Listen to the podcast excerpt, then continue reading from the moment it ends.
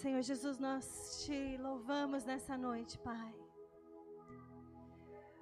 Porque nós confiamos nesse Deus que nós acabamos de cantar, nesse Deus que é poderoso, para não nos deixar faltar nada, para nos abençoar mesmo diante de todas as circunstâncias contrárias. Nós te honramos, nós te louvamos, nós te bendizemos, Deus, porque sabemos que o Senhor é poderoso e está nesse lugar. Nós abrimos os nossos corações ao Senhor agora. Acalma o nosso espírito. Nós te pedimos que o Senhor fale conosco nessa noite, Deus. Que nós sejamos tocados, impactados, transformados pela revelação da tua palavra. É a nossa oração em nome de Cristo Jesus. Amém e amém. Aleluia. Pode se sentar. Oh, glória.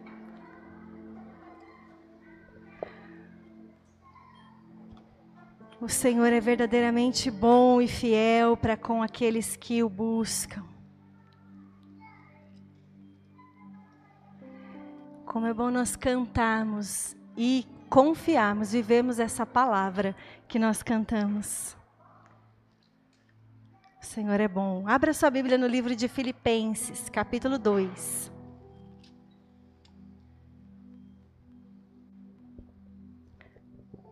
Aleluia. Você está cheio de Deus? Meu Deus, o Senhor está nesse lugar. Você consegue sentir dentro de você assim, ó, um frio na barriga, um movimento do Espírito. Deus, o Senhor está nesse lugar e nós te glorificamos, Jesus, te adoramos porque o Senhor está aqui, o Senhor é bom. Como é bom te exaltar, te louvar, render louvores ao Senhor. Glória a Deus. Quero meditar rapidamente com você numa palavra. Eu quero ler Filipenses capítulo 2, versículo 14 até o 16. Amém? Diz assim a palavra do Senhor: Façam tudo sem queixas nem discussões, para que venham a tornar-se puros e irrepreensíveis, filhos de Deus inculpáveis no meio de uma geração corrompida e depravada, na qual vocês brilham como estrelas no universo, retendo firmemente a palavra da vida. Assim, no dia de Cristo, eu me orgulharei de não ter corrido nem me esforçado inutilmente. Essa, essa palavra, esse texto foi escrito pelo apóstolo Paulo à igreja de Filipos. E o tema da carta de Filipenses, de Paulo aos Filipenses, é alegria. Não sei se você leu o livro da apóstola, 12 meses de alegria. Se você não leu, fazendo uma propaganda, você pode comprar e ler, baseado no, no livro. E quando eu li esse texto, esse livro, eu vim grifando na minha Bíblia todas as vezes que a palavra alegria aparece. Depois você faça isso lá na sua casa. Acontece que quando o apóstolo Paulo escreveu esse livro, ele estava preso. E interessante que quando ele foi implantar uma igreja, levar a palavra, pregar aquela cidade de Filipe na Macedônia, ele sofreu muita perseguição naquele lugar. Interessante, né? A gente cantou aqui, ó, eu me alegrarei ainda que a figueira não floresça. Mais ou menos o que nós cantamos era o que o apóstolo Paulo vivia naquela cidade. E ele está incentivando os irmãos daquela igreja a fazer tudo com alegria. Porque havia ali no meio deles algumas discussões. E ele está ele tá aqui nos incentivando a uma alegria acima das, das circunstâncias. E aí, o tema da minha palavra, ah, não, nem deu para colocar aqui. Eu mandei para o Ivan. Mas o Ivan não viu, né, amigo? Desculpa, estava fazendo no ofertório. O tema da minha palavra é cringe. Ah, alguém já falou ah. Quem sabe o que é cringe? Deixa eu ver. Quem sabe? Faz assim bem alto para eu ver. Um monte de gente não sabe. Quem não sabe, nunca ouviu falar essa palavra? Aí, você vai sair daqui escolado na expressão cringe. Cringe, ser ou não ser, eis a questão. Nos últimos dias nas redes sociais circulou aí uma discussão, né, uma polêmica, uma briga entre gerações, geração Y e geração Z. Talvez você nem saiba de qual geração você faça parte, talvez você faça parte, sei lá, da X ou antes da X é, uma discussão entre gerações, críticas de uma geração à outra. Eu li o texto do apóstolo Paulo, daqui a pouco eu vou voltar para ele. Eu estou viajando, mas só um pouquinho. E essa palavra, numa tradução mais livre, é vergonha alheia. Numa tradução mais livre. Acontece que no Twitter aí saiu uma uma pessoa aí chamando alguém de cringe, falando que a pessoa fazia umas coisas que eram muito cringe. Cara, a geração Z é a geração daqueles que nasceram de 95 até 2010. Quer ver? Um monte. Quem nasceu aqui de 95 até 2010? Então os outros são tudo cringe. Quem nasceu antes de 95?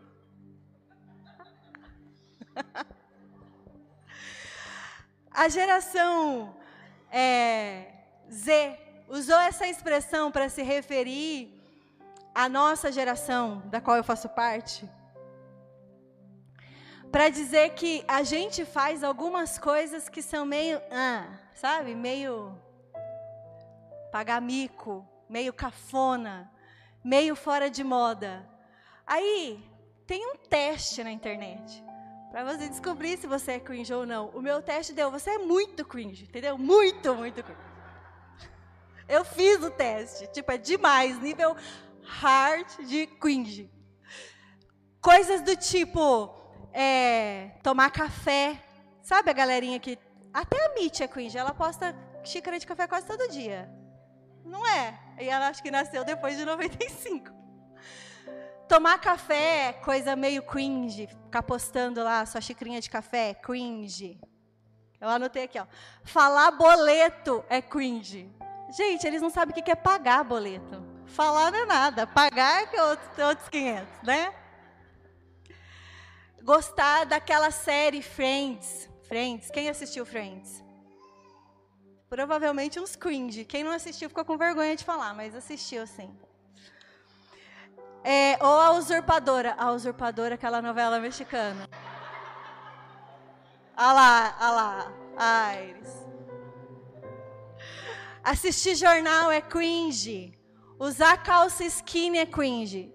Cara, se eu pedir para você levantar, a maioria aqui está de calça skinny. É tudo cringe. Ou dividir o cabelo do lado. Eu só uso cabelo assim. Eu sou muito cringe mesmo e usar letra maiúscula no início da frase.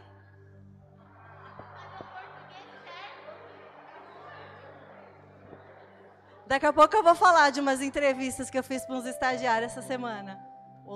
Usar letra maiúscula no início da frase, usar emojis de forma literal, falta de paciência para ver TikTok, usar aquele emoji de risadinha, sabe, chorando. Tipo, é o meu número um no meu WhatsApp, é o que eu mais mando para todo mundo. Aquele RS, RS, RS, ou ha, ha, ha, é tudo coisa cringe, coisa cafona, coisa fora de moda. Não ter paciência para o TikTok, usar Facebook, colocar um monte de hashtag, Lucas William, no Instagram. Você coloca um monte de hashtag, amigo. É cringe, muito cringe. A gente está vivendo uma geração hoje criticada por uma nova geração que fala que a gente faz um monte de coisa tudo cafona, tudo nada a ver. Eles nem sabem da missa metade, não é? O que, que a gente já fez na nossa adolescência? Quem tem pelo menos uns 30 anos, né? Tipo, usar calça big. Quem usou calça big? Eu me achava com a calça big. Aquele bolso gigante aqui, ó. A gente foi emo. Não é? Teve uma galera que era emo. Sim. Usava o cabelinho assim. Ou clubber, tudo colorido, aquela sandália transparente, meia colorida, eu usei várias, eu era muito engraçado. E aí, analisando isso, pensando sobre isso, eu descobri que a geração Z chama a minha geração de cringe. Mas a gente não deixa por menos.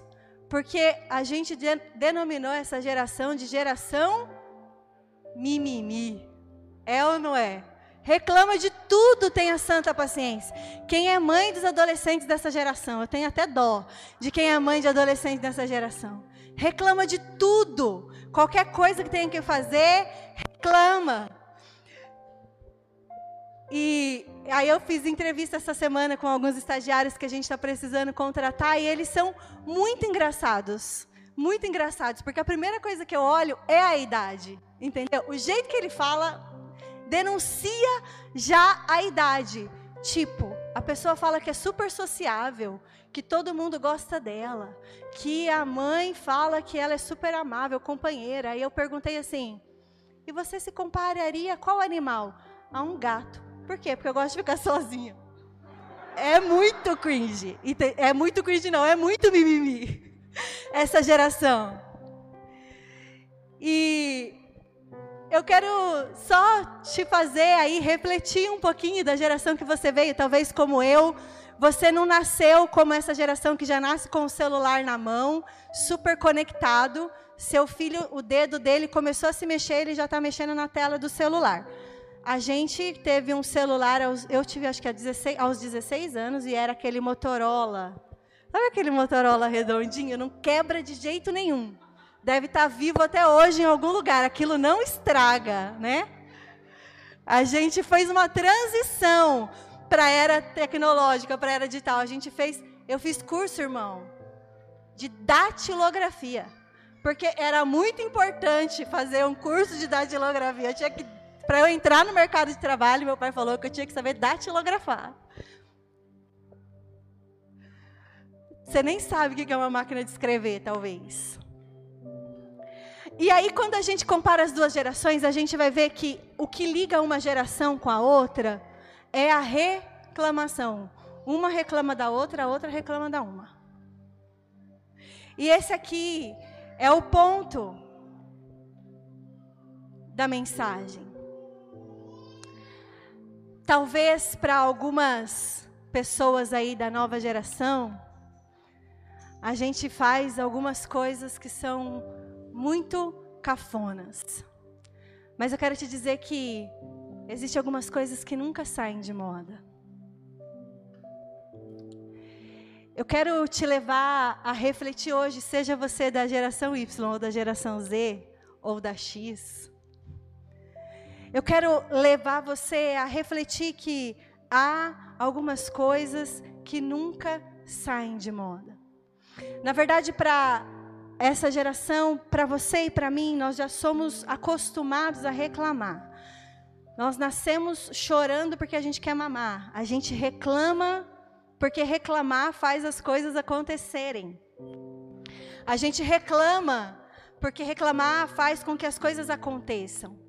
Mas o apóstolo Paulo nos fala aqui, ó, façam tudo sem reclamação. O que, que você tem que fazer? Faz sem reclamar.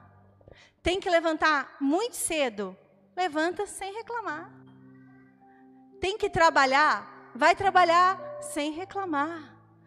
Você que é adolescente tem que lavar louça nesse frio, sem torneira aquecida, igual na minha casa.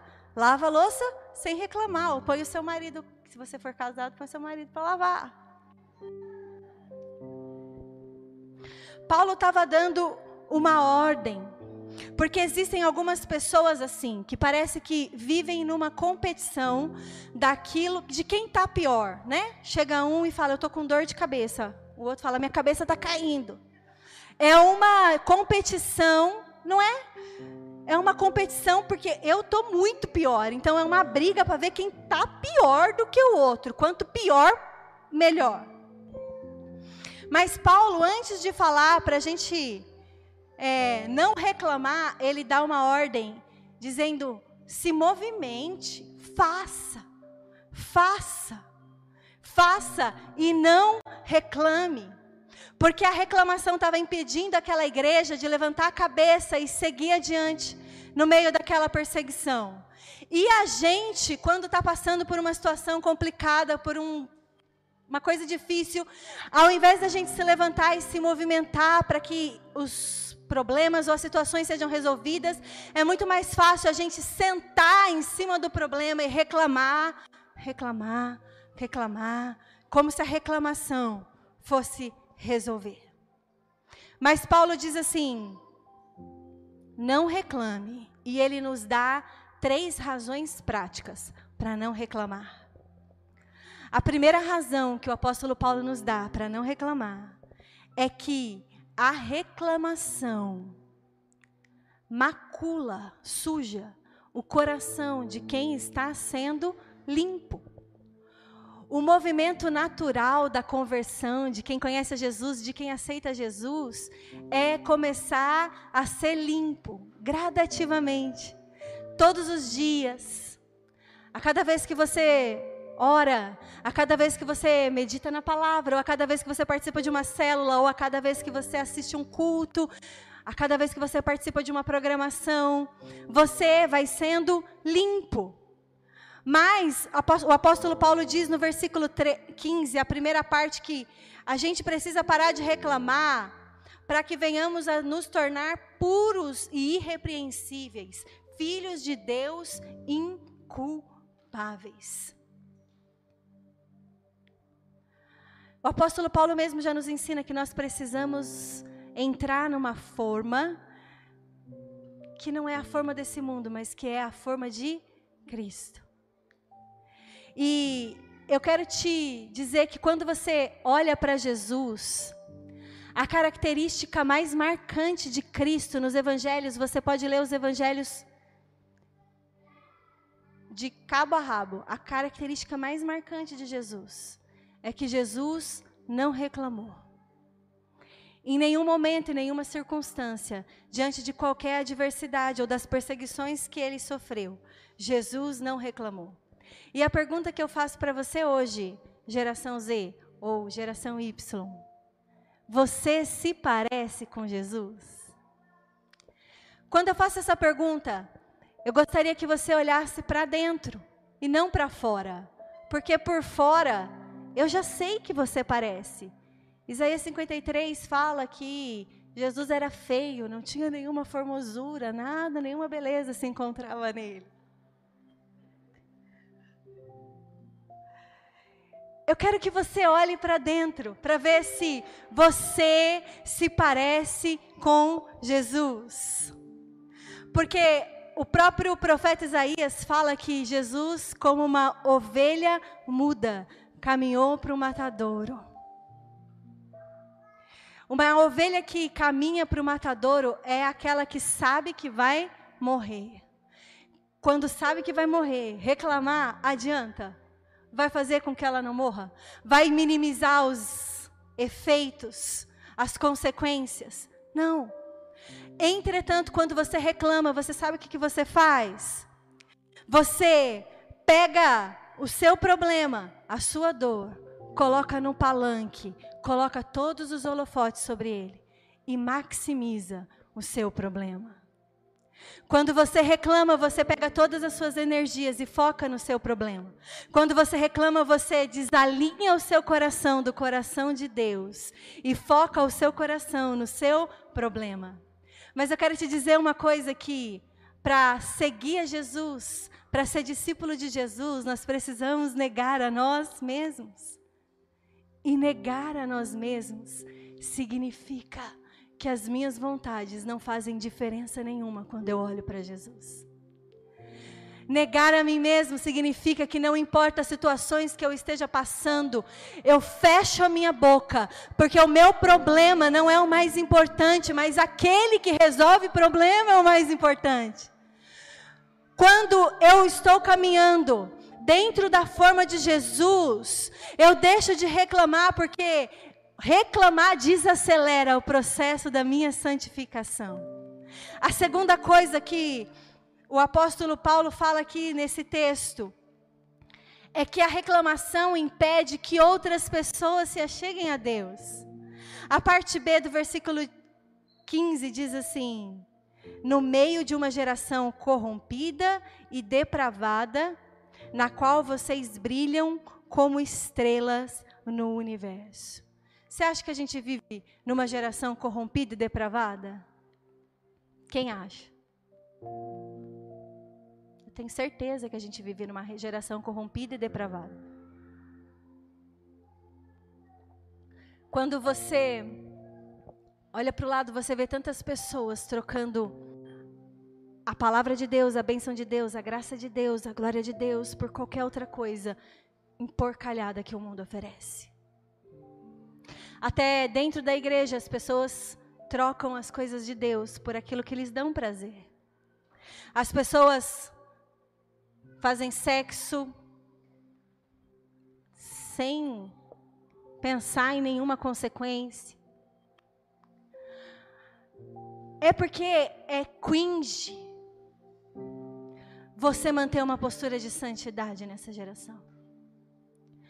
É porque é cringe você levantar uma bandeira do compromisso, como a gente levanta nessa geração. É fora de moda. Esse negócio de casar virgem era lá para minha avó. Não é para mim não.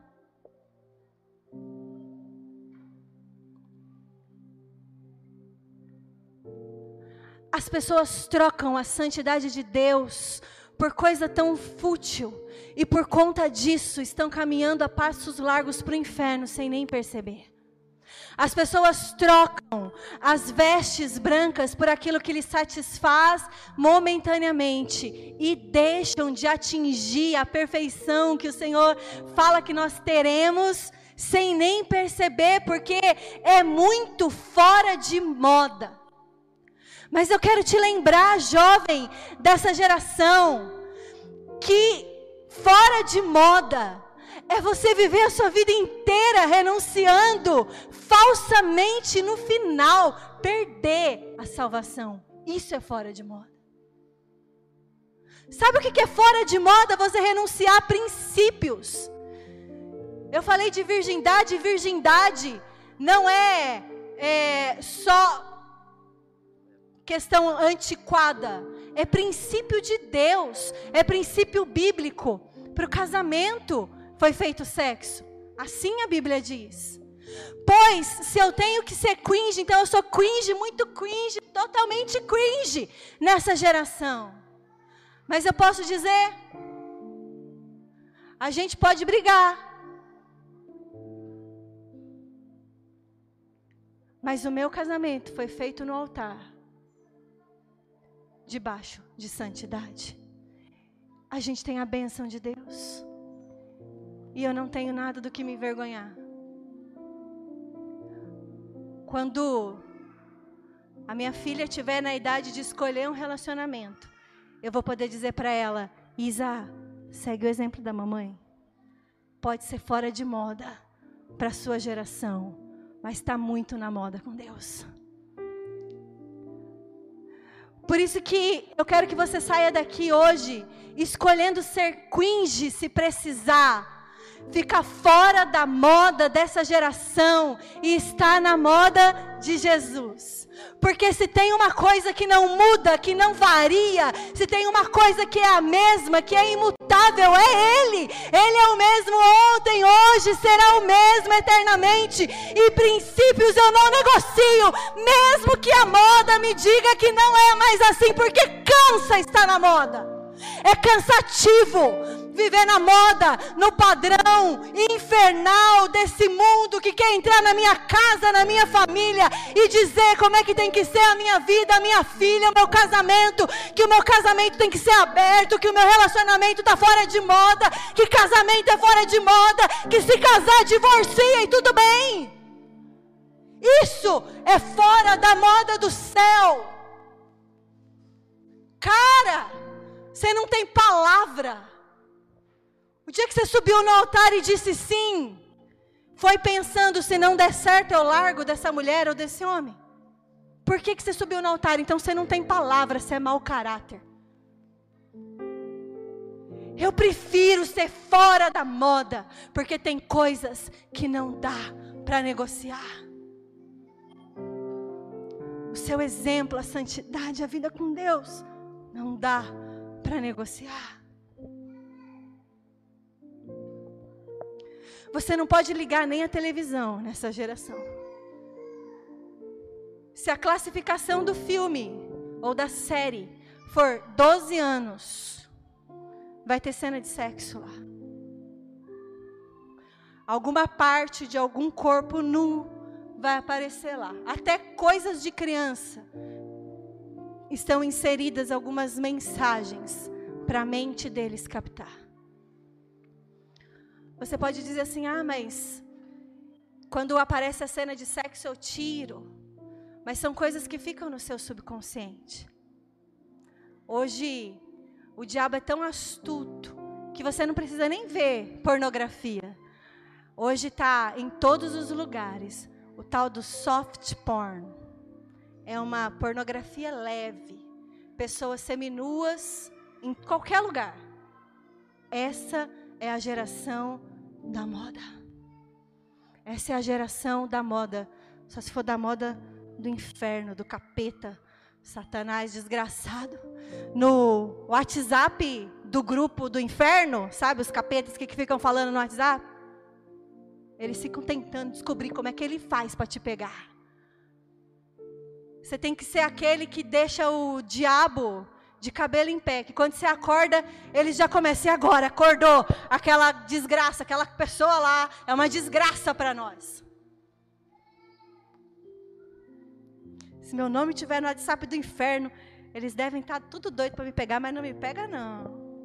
Que eu não me rebaixo no padrão desse mundo. Quando você não vive o padrão de Deus, então você impede que outras pessoas cheguem ao conhecimento da luz.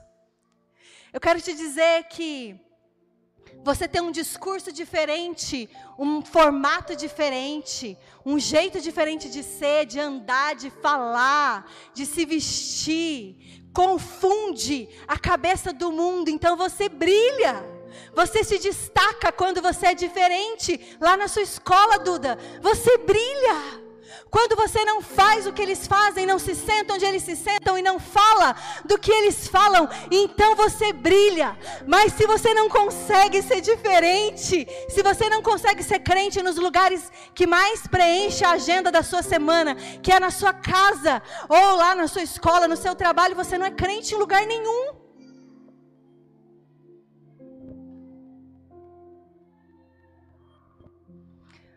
Você está parecido com Jesus por dentro e por fora? A sua luz precisa brilhar. A sua luz precisa brilhar porque tem coisas que absolutamente não vão sair de moda. E a terceira coisa que eu destaco nesse texto é que se você quiser viver na moda do mundo e não quiser ser um cringe de Jesus, todo investimento feito em você é inútil. As palavras que a gente prega aqui no altar, tudo inútil. Porque quando você está aqui na igreja ouvindo uma palavra, algo está sendo semeado dentro de você. A gente está investindo em você. A gente ora por você. Os pastores investem em você quando eles te dão uma palavra aqui do altar. O seu líder investe em você. Acredita em você. Ministra para você. Mas quando você não escolhe os padrões corretos, então todo investimento que a gente faz é inútil. O apóstolo Paulo fala assim: ó, eu espero que no dia de Cristo eu me orgulhe de não ter corrido e nem me esforçado inutilmente. Raiva. Quem está aqui vai pagar, paga um preço por você e presta contas pela sua vida. Os pastores vão prestar um, uma, contas pela sua vida, os seus líderes vão prestar contas por você. Então não me dá trabalho, não. Eu quero prestar conta bonitinho. Olha aqui, Jesus, ó, fez tudo certinho. Casou bonitinho, viu? Tá assim. A gente presta contas, Lucas Silva. Renuncia o mundo. Se ser cringe é ser careta. A gente já falava na nossa geração, eu quero ser careta por Jesus. Existem tesouros inimagináveis na sua vida. O seu coração, a sua boca só fala do que o seu coração está cheio. Não é possível você vir a tantos cultos, ouvir tantas palavras e fazer escolhas tão ruins no padrão do mundo. A banda pode subir. Nessa questão que eu estava pesquisando, eu sou tão cringe que eu tive que pesquisar o que é cringe. Sou muito cringe, porque você não pesquisa gíria, né? Eu tive que pesquisar para descobrir o que, que é. E algo que chamou a atenção é que uma reportagem de uma revista importante aqui de São Paulo diz que as pessoas cringe são pessoas gratas, muito grata, e isso é muito irritante. Quero te dizer que se gratidão é ser careta, eu quero ser cringe. Aí ó o que o Paulo diz na tradução da Karina. Seja cringe. Se a Bíblia fosse traduzida hoje, nem na mensagem, está mais atualizada, Cláudia, que a sua, da mensagem. Seja cringe. Seja cafona. Seja careta. Seja ultrapassado, porque existe uma glória preparada para aqueles que não tiram os olhos da cruz. Eu quero, já estou encerrando, eu quero te dizer que Deus não tem um plano B para você. A palavra diz, olha que Deus lindo que a gente serve, que Ele só tem um plano e que o plano dele não pode ser frustrado. Jó, depois de viver tudo que ele viveu na vida dele, aquela lástima que foi a vida de Jó, ele terminou lá, não é? No, no capítulo 42, dizendo assim: Eu sei que o Senhor pode tudo e que nenhum dos teus planos podem ser impedido. Ele só tem um plano. Ele não tem um plano B. Se der errado, ele muda de plano, porque nada pode impedir o plano de Deus. Então, eu quero dizer que Deus tem planos de vida para você. E eu quero dizer que hoje você pode escolher seguir um modelo. Não precisa seguir a minha geração, que é muito legal. Que toma café e paga boleta. Paga boleta, tem que pagar boleta. Você não precisa seguir a geração Z, nem a Y. Você pode seguir aquele que é o mesmo, que não muda, que não erra. Até porque daqui a alguns anos, você hoje, que é todo descolado, na, na minha gíria mimimi, vai ser um cringe também. Só que eu vou ter mais experiência em ser cringe, porque eu já vou ser cringe há muito mais tempo. A gente vai ser tudo cringe igual. A gente vai ficar tudo ultrapassado. Paulo, pode ficar de pé, Paulo conclui em Filipenses capítulo 4, versículo 8, dizendo assim: Finalmente, irmãos, tudo que for verdadeiro, tudo que for nobre, tudo que for correto, tudo que for puro, tudo que for amável, tudo que for de boa fama, se houver algo excelente ou digno de louvor, pensem nessas coisas.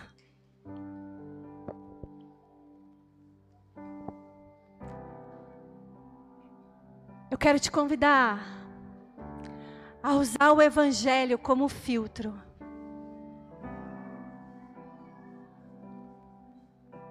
Quando você passa as decisões, as escolhas pelo filtro do Evangelho, então você pode ser cringe para esse mundo, mas está na moda com Deus.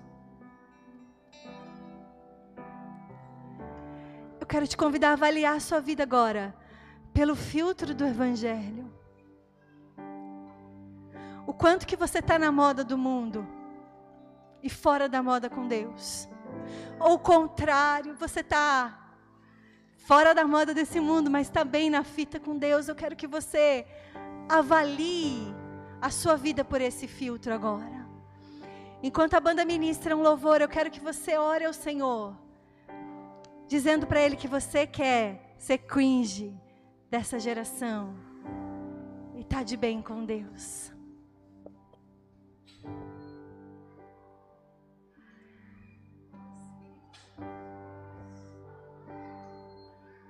Senhor, eu nasci para te chamar de Deus. Eu nasci para te chamar de Pai e andar do seu lado. Senhor, desde o ventre da minha mãe, eu sou povo escolhido seu. Eu sou abençoado, se vivo obediente.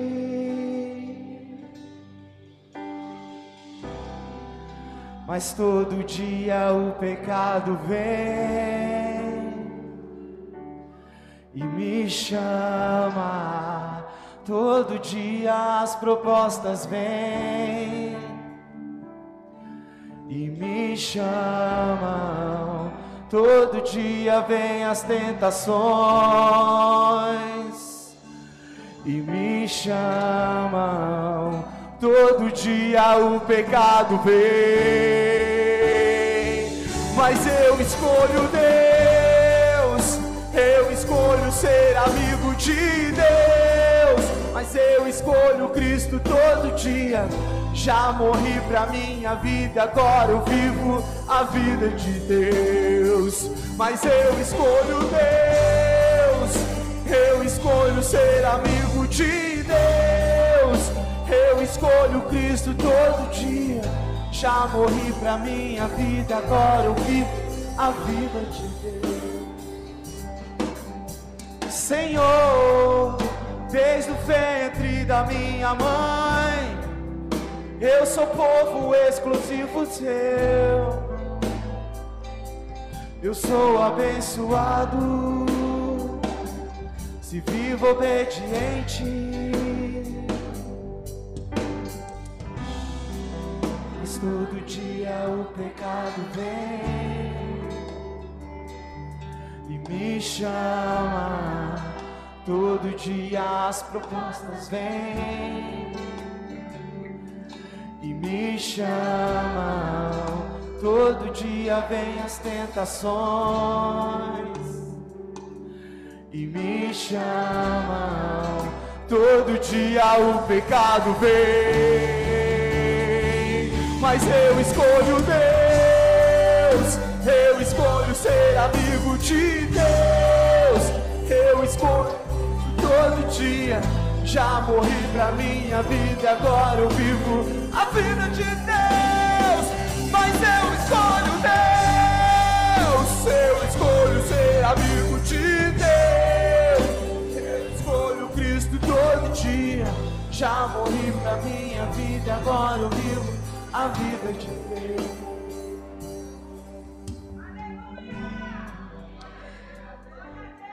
No filtro do evangelho é assim, ó. Se ser santo tá fora de moda, eu sou cringe. No filtro do evangelho, se falar a verdade é ultrapassado, eu sou cringe. No filtro do evangelho, se no filtro do mundo, ter um relacionamento aberto é moda. Mas eu não me amoldo aos padrões do mundo, eu me amoldo aos padrões do céu. Então, eu sou fiel e eu sou cringe. Se o mundo fala que você ser sóbrio, não usar nenhum tipo de bebida, de droga, é para gente fraco e ultrapassado. Então eu sou muito cringe e fraca, porque na minha fraqueza o Senhor se levanta. Na minha fraqueza, quando eu mato as minhas próprias vontades, o Senhor sobressai sobre a minha vida. Se eu tiver que passar a minha vida pelo filtro, pela peneira do Evangelho, eu sou muito mais cringe do que no teste do Facebook que eu fiz hoje. E você?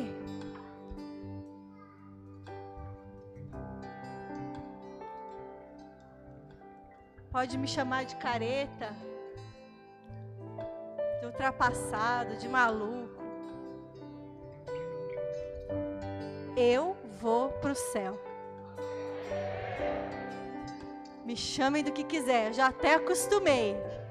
Tô nem aí. Tô nem aí. Não tô nem aí. Eu espero que você saia daqui assim nessa noite, decidido. Mesmo que você seja da geração Z, que nasceu no ano 2000 já é até adulto quase.